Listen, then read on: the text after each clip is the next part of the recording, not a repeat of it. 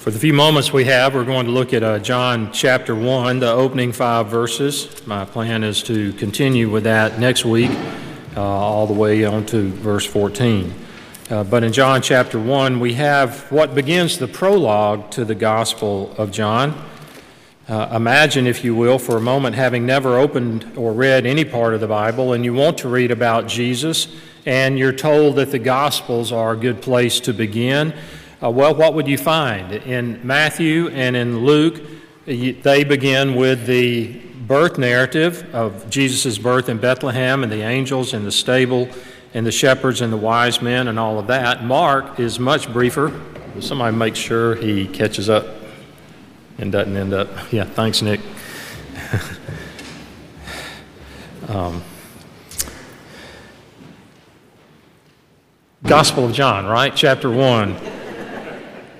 Mark is much briefer than uh, Matthew and Luke, and so he just jumps right in with John the Baptist and Jesus being baptized and beginning his public ministry. Uh, those three Gospels, Matthew, Mark, and Luke, are called the Synoptic Gospels, to see the same, because they, they kind of cover the same uh, areas. John is completely different. And John begins before Jesus becomes a man. He goes back to the very beginning. And so I'll read the opening five verses there. In the beginning was the Word, and the Word was with God, and the Word was God. He was in the beginning with God. All things were made through him, and without him was not anything made that was made. In him was life, and the life was the light of men. The light shines in the darkness, and the darkness has not overcome it. So ends the reading of God's holy word. Prologues are very important. Prologues, whether it's in a book or a movie or any kind of story, they, they give the background foundational information that sets the context for the story that's about to be told.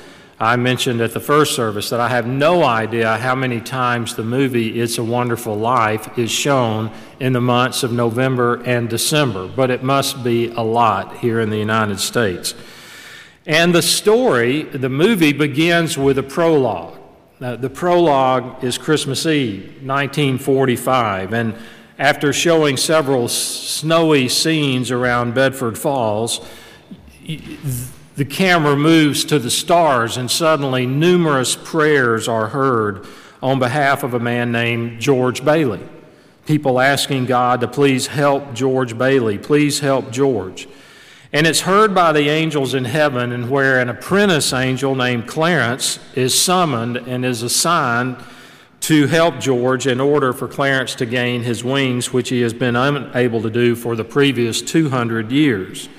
And so, in this dialogue that's going on there in the stars that you hear, Joseph, one of the senior angels, begins to show George's story to Clarence in order to prepare him for his mission. And it shows George as a youngster with other boys, and when his brother Harry breaks through the ice, and he falls in, and George rescues him. And then the pharmacist who's about to send the wrong prescription, which would be lethal to the customer, and so forth. So, those opening few moments of prologue set the scene for the rest of the story. They're so vital. That's what you have here in John's Gospel. Beginning in verse 1, the prologue actually goes through verse 18.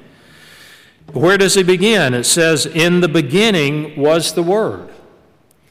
Whereas Matthew and Mark and Luke begin with uh, almost to the point of Christ becoming a man, of Jesus becoming a man, that God the Son becoming a, a man here on earth, John goes way back and echoes the words of Genesis chapter 1 In the beginning why? Because to understand who Jesus is, you have to go back. You say, well, go back to Joseph and Mary. No, much further than that. Go back to Bethlehem. No, much further than that. Go back to King David. Nope. Moses. Nope. Abraham. All the way back. No. Even before creation in Genesis, the Son of God existed. There never was a time, we understand from this, that the Word was not. Jesus had no starting point. Well, I should say it this way because he was given the name Jesus when he became a man. The Son of God had no starting point. The second person of the Trinity had no beginning point. You and I and everything we see in here had a starting point. You, the pew you're sitting on, that wood, there was a time it did not exist. Uh, the material in your clothes, there was a time it did not exist. You, there was a time you did not exist. You cannot say that about the Son of God. He always existed, there was no starting point. And then he says, he calls him the Word. In the beginning was the Word, and the Word was with God. You probably know that that that word is a loaded word, the word, the Greek word logos. Now, to the Hebrew speaking people, they use that term speaking of the one who carried out creation. The Greeks used it as a philosophical term, referring to the rational principle that generated and governs the universe. Well, in, in both cultures, Hebrew and in among the Hebrews and the Greeks, logos conveyed the idea of beginnings, that the Son was there at the beginning, the Son of God. The Word was with God.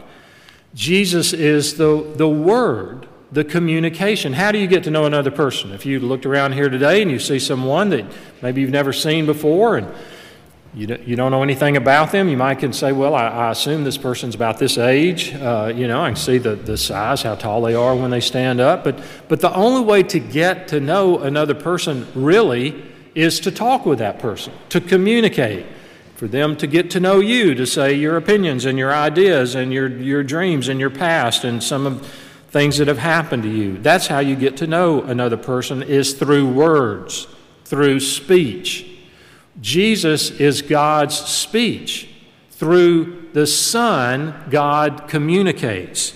John Piper, in his brief little daily readings book called The Dawn of Indestructible Joy, he writes, Calling Jesus the Word is John's way of emphasizing that the very existence of the Son of God is for the sake of communication. First and foremost, he exists and has always existed from all eternity for the sake of communication with the Father. One might say, in summary, calling Jesus the Word implies that this is God expressing Himself to us. In the beginning was the Word, and the Word was with God, and the Word was God.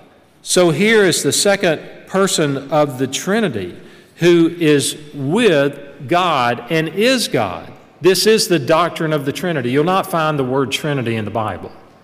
You find the Trinity in the Bible, the concept of the Trinity that God exists. He is one being in three persons, not three forms of God, not three roles of God, not three expressions or manifestations of God, one God, three persons. R.C. Sproul says of this verse, John 1 1, this sentence, more than any other passage in Scripture, is foundational for the church's confession of the doctrine of the Trinity the belief that God exists as three persons. I was teaching a group of international students a number of years ago, none of whom came from any kind of Christian background. And I was going through Genesis, uh, beginning with Genesis, and we encountered the verse, Let us make man in our image. And I said, Who do you think the us is there? And some said, The animals?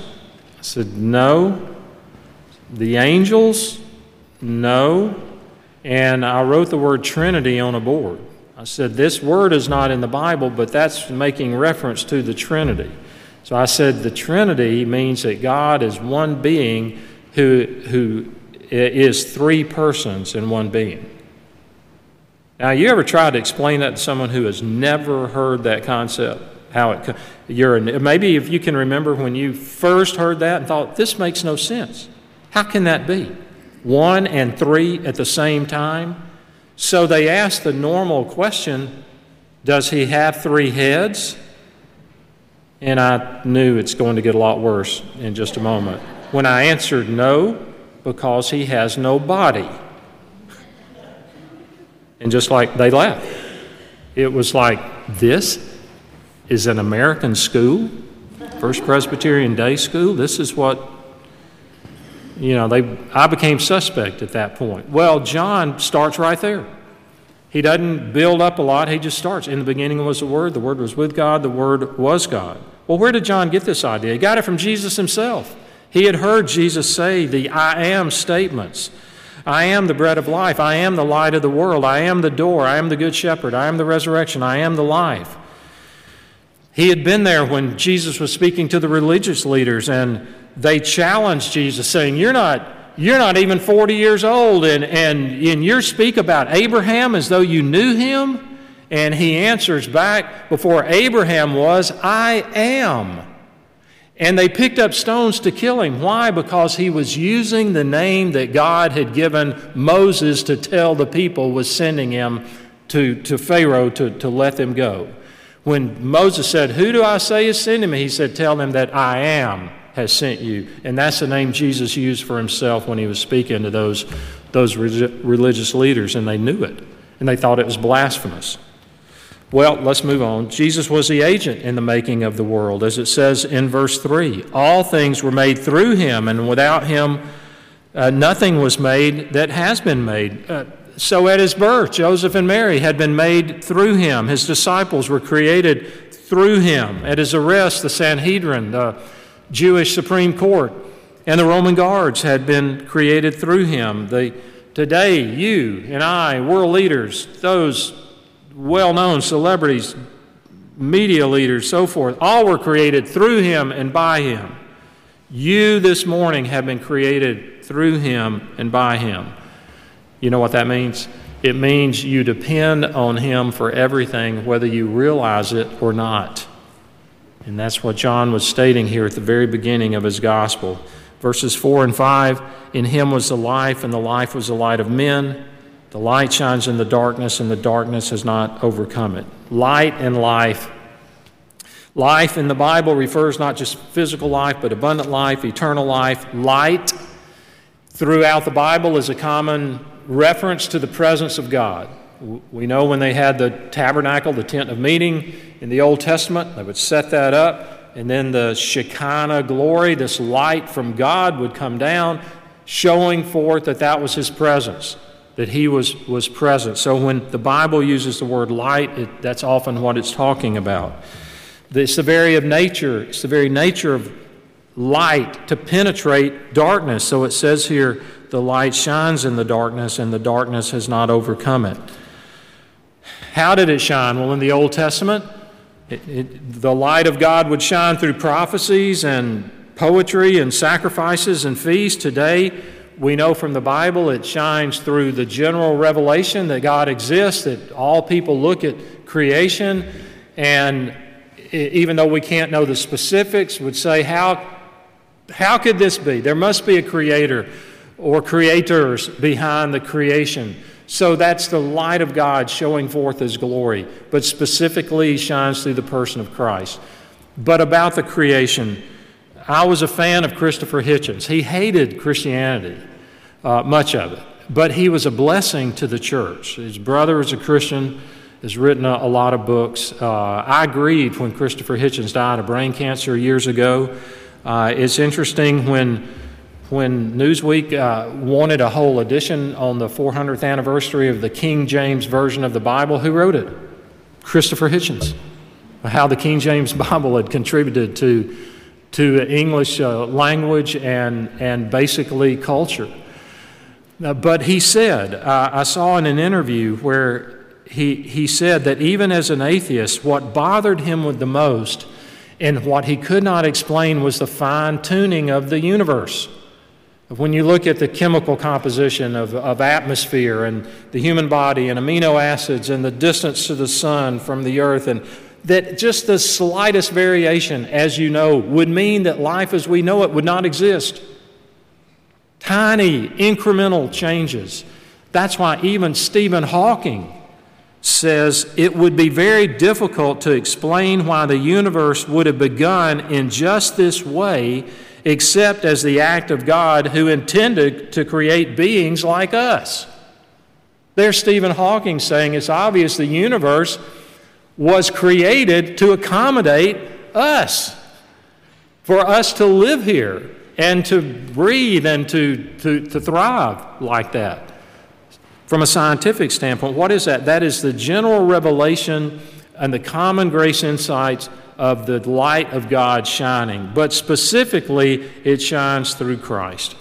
If you drop down to verse 12, where it says, that but to all who did receive him who believed in his name he gave the right to become children of god god tells us that eternal life with him is a gift.